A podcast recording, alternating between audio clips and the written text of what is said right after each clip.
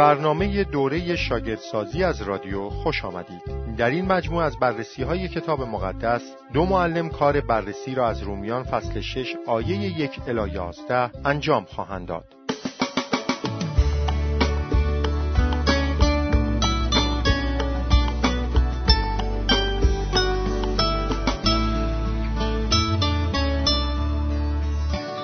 رومیان فصل یک آیه 16 می‌فرماید که انجیل قدرت خدا است برای نجات تمام کسانی که ایمان بیاورند. رومیان فصلهای 3 تا 5 درباره خدا برای نجات یا عادل گرداندن افرادی که به مسیح ایمان بیاورند تعلیم می‌دهد. رومیان فصل 6 درباره قدرت خدا برای مقدس گرداندن ایمانداران به مسیح تعلیم می دهد. رومیان فصل 5 درباره وضعیت قانونی فرد مسیحی یعنی عادل شمردگی او که یک بار و برای همیشه اتفاق افتاده سخن می‌گوید. اما رومیان فصل 6 درباره فرایند تقدیس چیزی نمی‌گوید بلکه درباره وضعیت اخلاقی فرد مسیحی سخن می‌گوید. بدین ترتیب که او یک بار و برای همیشه مقدس گردیده است. رومیان فصل 6 آیه یک الی ده آشکار کننده آموزه هایی است درباره آنچه که باید بدانها ایمان داشت در حالی که رومیان فصل 6 آیه 11 نصیحتی است برای روش چگونه زیستن.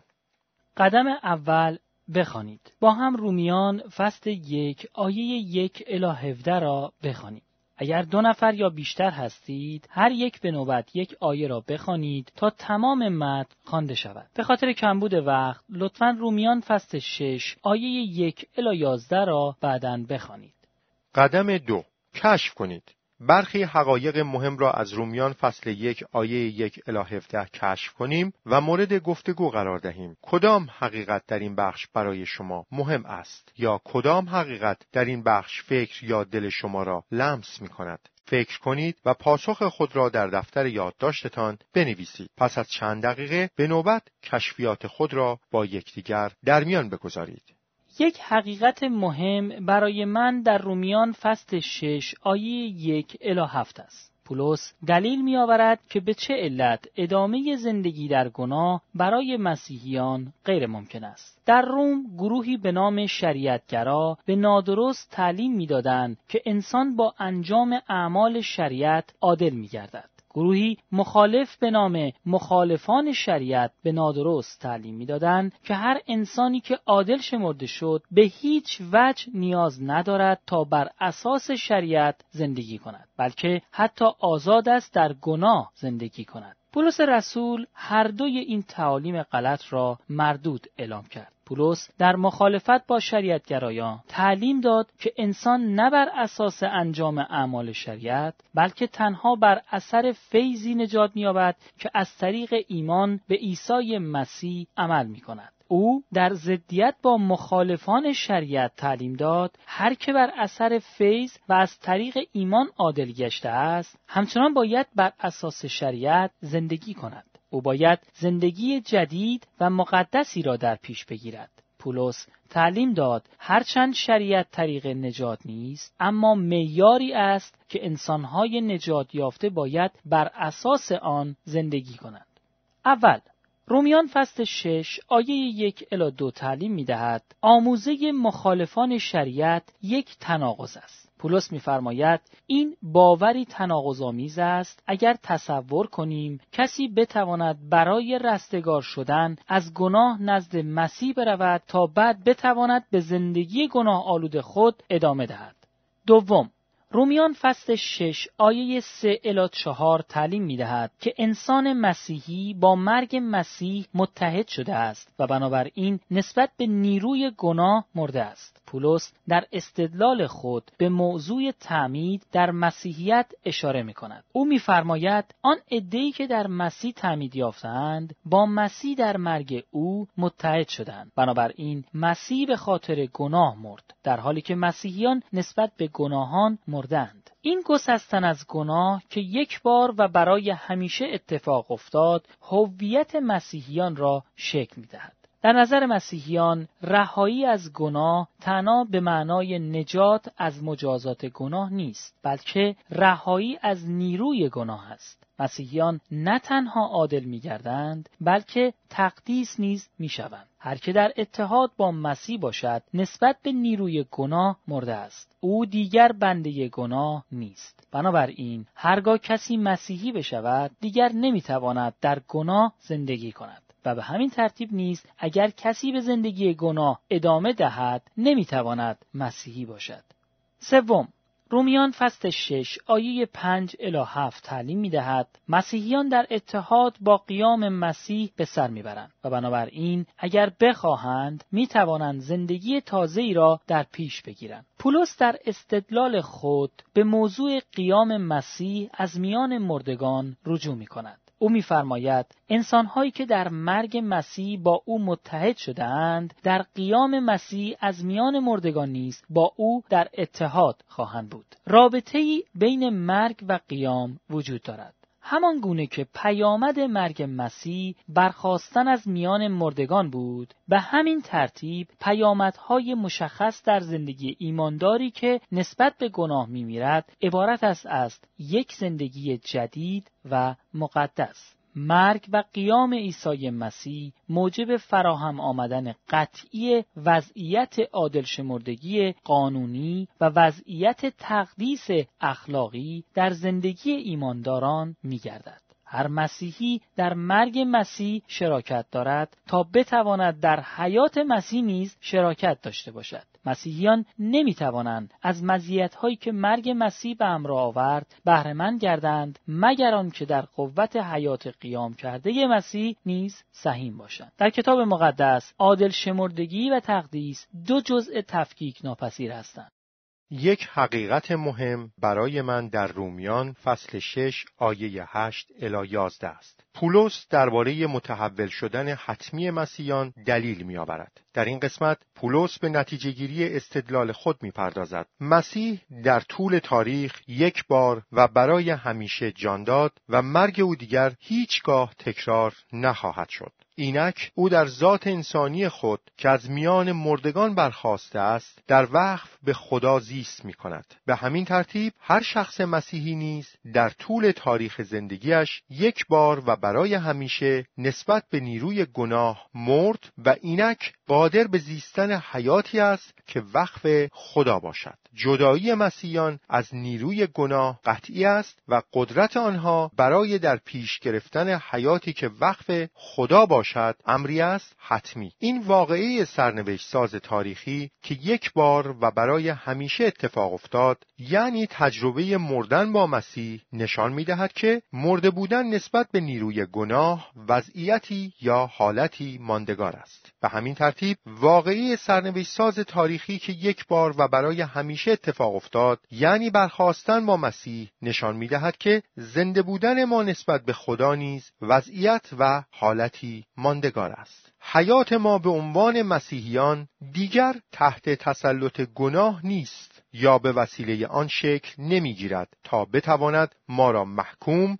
و ناپاک بسازد یا ما را بنده خیش بسازد. از این پس طبیعت کهنه گناه یا اعمال گناه آلودی که به وسیله بدنهای جسمانی خود انجام می دهیم دیگر نمی توانند ما را تحت تسلط خود قرار دهند یا به زندگی ما شکل بدهند. این وضعیت مردن نسبت به نیروی گناه و توانایی زیستن این زندگی جدید در اطاعت کردن از مسیح تقدیس نامیده می شود گناهانی که در آینده مرتکب خواهیم شد باعث از بین رفتن حالت ماندگار تقدیس نخواهد شد. همان گونه که مرگ و قیام مسیح تجربه ای بود که یک بار و برای همیشه برای او اتفاق افتاد به همین ترتیب هنگامی که به عیسی مسیح ایمان میآوریم عادل شمردگی و تقدیس ما نیز تجربه ای است که یک بار و برای همیشه برایمان اتفاق میافتد. در رومیان فصل 6 آیه 11 پولس دستور داده می‌گوید شما هم طبیعت کهنه و گناهکار خود را برای گناه مرده بدانید. اما به وسیله عیسی مسیح خود را برای خدا زنده تصور کنید. در وهله نخست توجه داشته باشید که به ما دستور داده نشده تا نسبت به گناه بمیریم یا برای خدا زنده شویم زیرا از پیش چنین فرض شده که ما همکنون نسبت به گناه مرده ایم و همکنون نیز برای خدا زنده هستیم. در وهله دوم دقت کنید که باور داشتن به چیزی یا واقعی قلمداد کردن آن باعث نمی گردد تا چیزی به واقعیت مبدل گردد. زیرا اعلام گردیده که همکنون اینها واقعی هستند. همکنون اتحاد روحانی ما با مرگ و قیام مسیح یک واقعیت است. بنابراین عادل شمردگی و مقدس گردیدن ما نیز همکنون یک واقعیت است که بر اساس آن نسبت به قدرت گناه مرده ایم و اینک توانایی داریم تا زندگی جدید و مقدسی را برای خدا در پیش بگیریم. پولس به ما دستور می دهد تا به این واقعیت هایی که همکنون وجود دارند ایمان داشته باشیم و ارزش این واقعیت ها را بدانیم. قدم سوم. سوال کنید. بیایید تمام حقایق موجود در رومیان فصل 6 آیه یک الی 11 را درک کنیم و سوالات خود را درباره نکاتی که هنوز درک نکرده ایم مطرح سازیم. چه سوالی در مورد هر نکته ای از این بخش مایلید از گروه بکنید؟ فکر کنید و سوال خود را در دفتر یادداشتتان بنویسید. سپس راجع به سوالات گفتگو کنید و سعی کنید پاسخ آنها را بیابید. سوال اول. آن عده از افرادی که باور داشتند مسیحیان اجازه داشتند به زندگی گناه آلود ادامه بدهند چه کسانی بودند؟ رومیان فصل پنج با این اظهار پایان یافت. شریعت در میان آمد تا خطا زیاده شود. لکن جایی که گناه زیاده گشت فیض بی نهایت افسون گردید. گروه خاصی از مردم بر اساس این گفتار تعلیم نادرستی را ارائه دادند. آنها به غلط تعلیم می‌دادند که خدا با این هدف شریعت را بخشید تا مردم بیشتر مرتکب گناه شوند. و آنها به نادرست تعلیم می‌دادند که انسان هرچه بیشتر گناه کند خدا به واسطه تجلی فیضش بیشتر جلال مییابد. بنابراین نتیجه گیری می‌کردند که باید انسان را هرچه بیشتر ترغیب به ارتکاب گناه کرد. می‌گفتند بیایید به گناه ادامه دهیم تا فیض خدا افسون گردد. نادرست بودن این تعلیم بسیار واضح است. آن عده از افرادی که آموزه کتاب مقدسی فیض را مورد تحریف قرار دادند به مخالفان شریعت شهرت دارند. یک مخالفان شریعت بر کار خدا تاکید می‌ورزیدند اما مسئولیت انسانی را نادیده گرفتند. تاکید آنها بر کار تمام شده مسیح به حدی بود که لزوم یافتن تولد تازه و عادل و مقدس شدن را رد کردند. اگرچه صحیح است که مسیح نجات کامل را برای مسیحیان به دست آورد اما باور نادرست آنها این بود که مسیحیان برای نجات خیش لازم نیست کاری انجام دهند. دو تأکید مخالفان شریعت بر فیض خدا آنقدر زیاد بود که شریعت را رد می کردند. باور نادرستان ها این بود که مسیحیان فقط و فقط زیر فیض قرار دارند و بنابراین هیچ کاری با شریعت ندارند. آنها به نادرست تعلیم می‌دادند که انجام اعمال نیکی که احکام شریعت دستور داده است برای مسیحیان الزامی نیست. آنها به اشتباه تعلیم می‌دادند چنانچه مسیحیان مرتکب اعمال ناپاکی شوند که احکام شریعت آنها را من کرده گناهان ایشان با لطف و فیض خدا نادیده گرفته خواهند شد. مخالفان شریعت این باور نادرست را داشتند که تمام اعمال شریرانه‌ای که مسیحیان مرتکب می‌شوند به طبیعت کهنه تعلق دارند. یعنی آن بخش از وجود انسان که قرار نبود وارث نجات باشد و بنابراین اهمیت ندارد. بحث پولس علیه تحریفی که مخالفان شریعت در خصوص آموزه فیض صورت داده بودند این بود که دریافت کردن نجاتی که توسط عیسی مسیح صورت می‌گیرد باعث حذف شدن کاربرد این نجات توسط عیسی مسیح نمیگردد. بله این عیسی مسیح بود که به وسیله مرگ و قربانی خود بر روی صلیب شایستگی فراهم ساختن نجات را پیدا کرد. با وجود این عیسی مسیح به واسطه روح القدس از طریق تولد دوباره متبدل گشتن و ایمان آوردن به پیام انجیل و همینطور با اطاعت از احکام اخلاقی این نجات را در مورد انسانها به کار میبندند. بحث پولس این است که عادل شمردگی هیچگاه مستقل و جدا از مقدس بودن نیست. وضعیت قانونی در عادل شمردگی و وضعیت اخلاقی در تقدیس به طور تفکیک ناپذیر به هم تعلق دارند. آنکه در امتیازاتی که مرگ مسیح به همراه آورده سهیم گردد در امتیازاتی که قیام مسیح از میان مردگان نیز به همراه آورد سهیم میگردد. عادل شمردگی یا نجات هیچگاه نمی‌توانند جدا از زندگی تازه و مقدس باشند. سؤال دوم. معنی تعمید در مسیحیت چیست؟ بر اساس رومیان فصل 6 آیه 3 تعمید یافتن در مسیح نشانه در اتحاد قرار گرفتن با مسیح مشارکت داشتن با مسیح و شراکت در تمام امتیازهایی است که در مسیح داریم. خود تعمید باعث اینها نمی گردد بلکه تنها به مسابه نشانه وجود این واقعیت ها است در رومیان فصل 6 تعمید به طور خاص نشانگر قرارگیری در اتحاد با مرگ مسیح و شریک شدن در تمام امتیازهایی است که مرگ او به همراه داشت. تعمید یافتن در مسیح نشانه قرارگیری در اتحاد با مسیح در تمامیت وجود او و تمامی مراحل نقش او در مقام واسطه و میانجی ما است. اتحاد با عیسی مسیح نمی‌تواند از اتحاد با کار تکمیل شده او جدا باشد. و اتحاد با مرگ او نمی‌تواند از اتحاد در قیام او جدا باشد. رومیان فصل 6 آیه 3 الی 4 و کولوسیان فصل 2 آیه 12 تعلیم می‌دهند که مسیحیانی که در عیسی مسیح تعمید یافتند در مرگ او تعمید یافتند.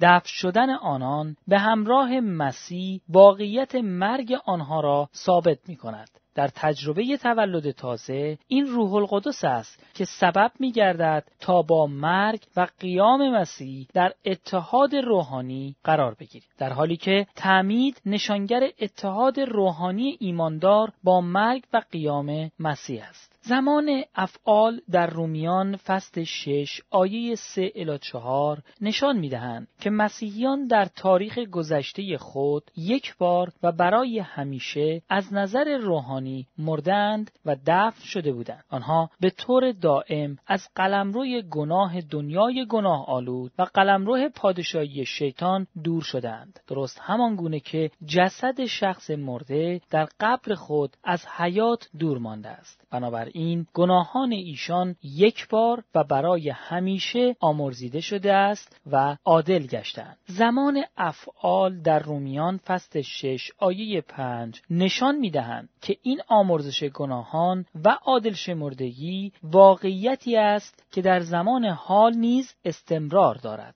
رومیان فصل 6 آیه 5 تعلیم می دهد که مسیحیان یقینا در اتحاد با قیام مسیح قرار خواهند گرفت. در اینجا قیام مسیح قبل از هر چیز به حیات قیام کرده زندگی فعلی اشاره دارد و در وهله دوم به برخواستن جسم از مردگان در زمان آینده. استدلال رومیان فصل 6 آیه 5 این است که اتحاد نزدیک روحانی با مرگ و دفن شدن مسیح نمی‌تواند از اتحاد تنگاتنگ روحانی با قیام او جدا باشد. مسیحیان با ایمان آوردن به عیسی مسیح با مرگ و دفن شدن مسیح در اتحاد تنگاتنگی قرار گرفتند و این منتج شده به عادل شمردگی آنان. به همین ترتیب مسیحیان با ایمان آوردن به عیسی مسیح یقینا با قیام مسیح در اتحاد تنگاتنگ قرار گرفتند و این منتج شده به تقدیس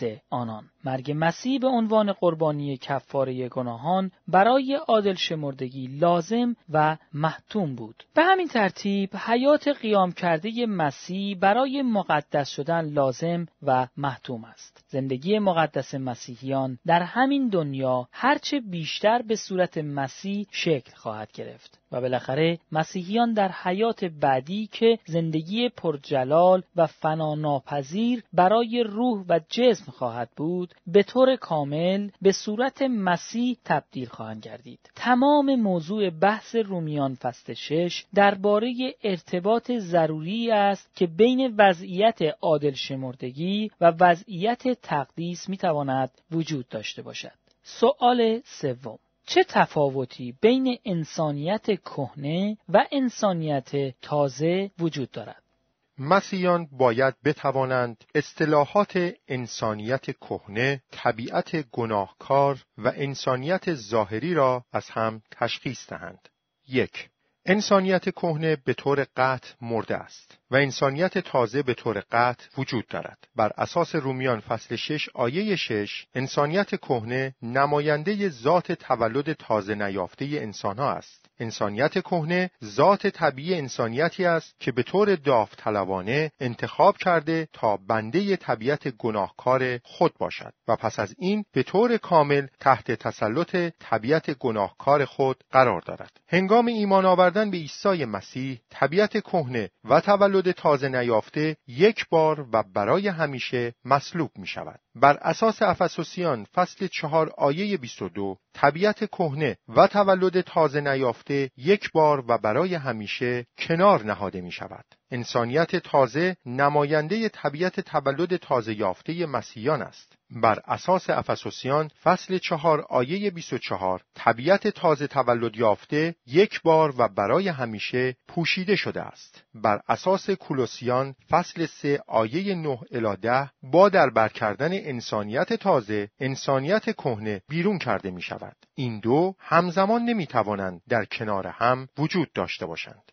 دو با این حال انسانیت تازه هنوز طبیعت گناهکار را در خود دارد. غیر مسیحیان از قدرت بندگی و سلطه کامل طبیعت گناهکار رها نیستند. اما بر اساس رومیان فصل 6 آیه 7 و فصل 7 آیه 18 و فصل 8 آیه 2 مسیحیان اگرچه یک بار و برای همیشه از قدرت بندگی و سلطه کامل طبیعت گناهکار نجات یافتند اما طبیعت گناهکار همچنان به صورت نیروی حاضر و نیرومند در زندگی آنان حضور دارد و بر اساس رومیان فصل 6 آیه 13 و آیه 19 و غلاطیان فصل 5 آیه 16 الی 23 طبیعت گناهکار با روح القدس که در انسانیت تازه ساکن است در تنش و نزاع مستمر قرار دارد. بر اساس رومیان فصل 8 آیه 9 و آیه 13 مسیحیان راستین بارها و بارها تصمیم می‌گیرند تا تحت تسلط روح القدس قرار داشته باشند و نه تحت تسلط طبیعت گناهکار خود. بر اساس رومیان فصل 12 آیه 1 الی 2 انسانیت تازه به طور مستمر در حال رشد است. انسانیت تازه بارها و بارها در برابر همشکل شدن با دنیای گناهکار مقاومت میورزد.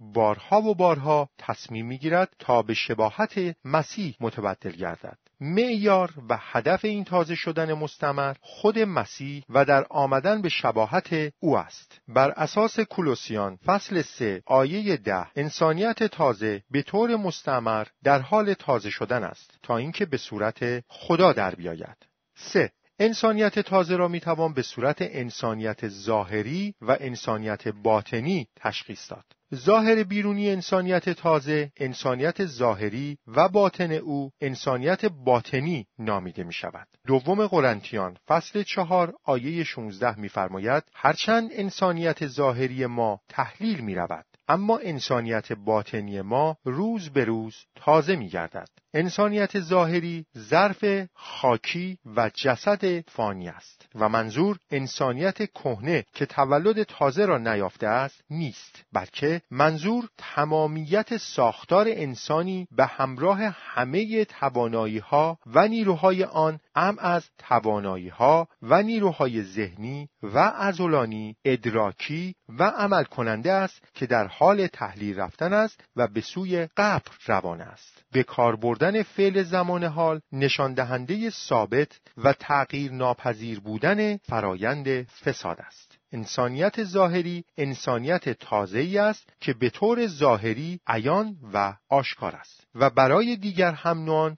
دیدنی و قابل رویت است. انسانیت باطنی قلب مسیحی است که خدا در آن می درخشد و از طریق مسیح به او معرفت راستین و تجربه ای از جلال خدا می بخشد. انسانیت باطنی قلب مسیحی است که در آن روح القدس به عنوان بیانه تحقق تمام وعده های خدا در آن ساکن است. در همین جا است که روح القدس اصول زندگی تازه را نهاده است و در همین جا است که روح القدس تأثیر سلطگر خود را اعمال می کند در همین جا است که روح القدس این قدرت را عطا می کند تا در فضیلت های مسیحی رشد کنیم. انسانیت باطنی همان انسانیت تازه است که از دید مردم جهان پنهان است و در اختیار آنان قرار ندارد تا بتوانند آن را مورد تحلیل قرار بدهند. پس از تجربه تولد تازه مسیحی چه در ظاهر و چه در باطن همچنان دارای شخصیتی تفکیک ناپذیر است. پولس در اینجا درباره واقعیت بزرگی در مسیحیت سخن می‌گوید. اینکه فساد ظاهری و قابل رویت انسان که هر روز فرا می‌رسد با تجربه تازه شدن روز به روز باطنی همراه است. قدم های چهارم و پنجم. کاربرد و دعا پس از تبادل نظر با یکدیگر و تهیه فهرستی از کاربردهای امکان پذیر به این فکر کنید که خدا می‌خواهد کدام یک از کاربردهای امکان پذیر را به کاربردهای شخصی برای خودتان تبدیل کنید. بیایید به نوبت در مورد یک حقیقت که خدا از رومیان فصل 6 آیه یک الی 11 به ما آموخته دعا کنیم. می‌خواهم خود را نسبت به قدرت گناه مرده و نسبت به خدا زنده ببینم. در این واقعیت شاد هستم که قدرت مطلق طبیعت گناهکار در من در هم شکسته است. و اینک از بندگی دائمی گناه آزاد شدم. می‌خواهم این واقعیت را به یاد داشته باشم که اینک نسبت به خدا زنده هستم و باید زندگی تازه و مقدسی را در پیش بگیرم و مصر هستم این کار را انجام بدهم و خواهم داد. می‌خواهم به یاد داشته باشم که مسیحیان نه تنها از مزیت‌هایی که مرگ مسیح به همراه آورد بهرهمند هستند بلکه در تمام مزیت‌هایی که قیام او از میان مردگان نیز به همراه آورد شریک می باشند. در نتیجه مرگ روحانی من با مسیح قدرت مطلق طبیعت گناهکارم در هم شکسته شد. بر اساس رومیان فصل شش آیه هفت طبیعت گناهکار من همکنون محکوم به مرگ است و در طول حیاتم داوری در حال اجرا شدن است. از طریق کار روح القدس در من قدرت طبیعت گناهکارم بارها و بارها در هم شکسته می شود و این توانایی به من داده می شود تا زندگی تازه و مقدسی را در پیش بگیرم.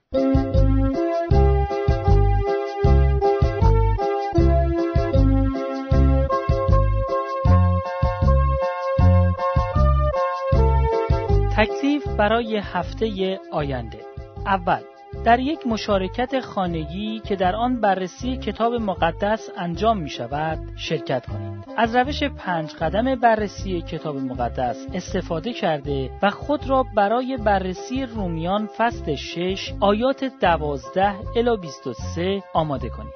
دوم کتاب های دستور عمل بروید و ملکوت خدا را موعظه کنید را ملاحظه کرده و به آدرس اینترنتی www.dota.net مراجعه کنید. این آدرس را به حروف تکرار می کنم www.dota.net سوم. هر شنبه تا چهارشنبه به برنامه دوره شاگردسازی از رادیو گوش دهید.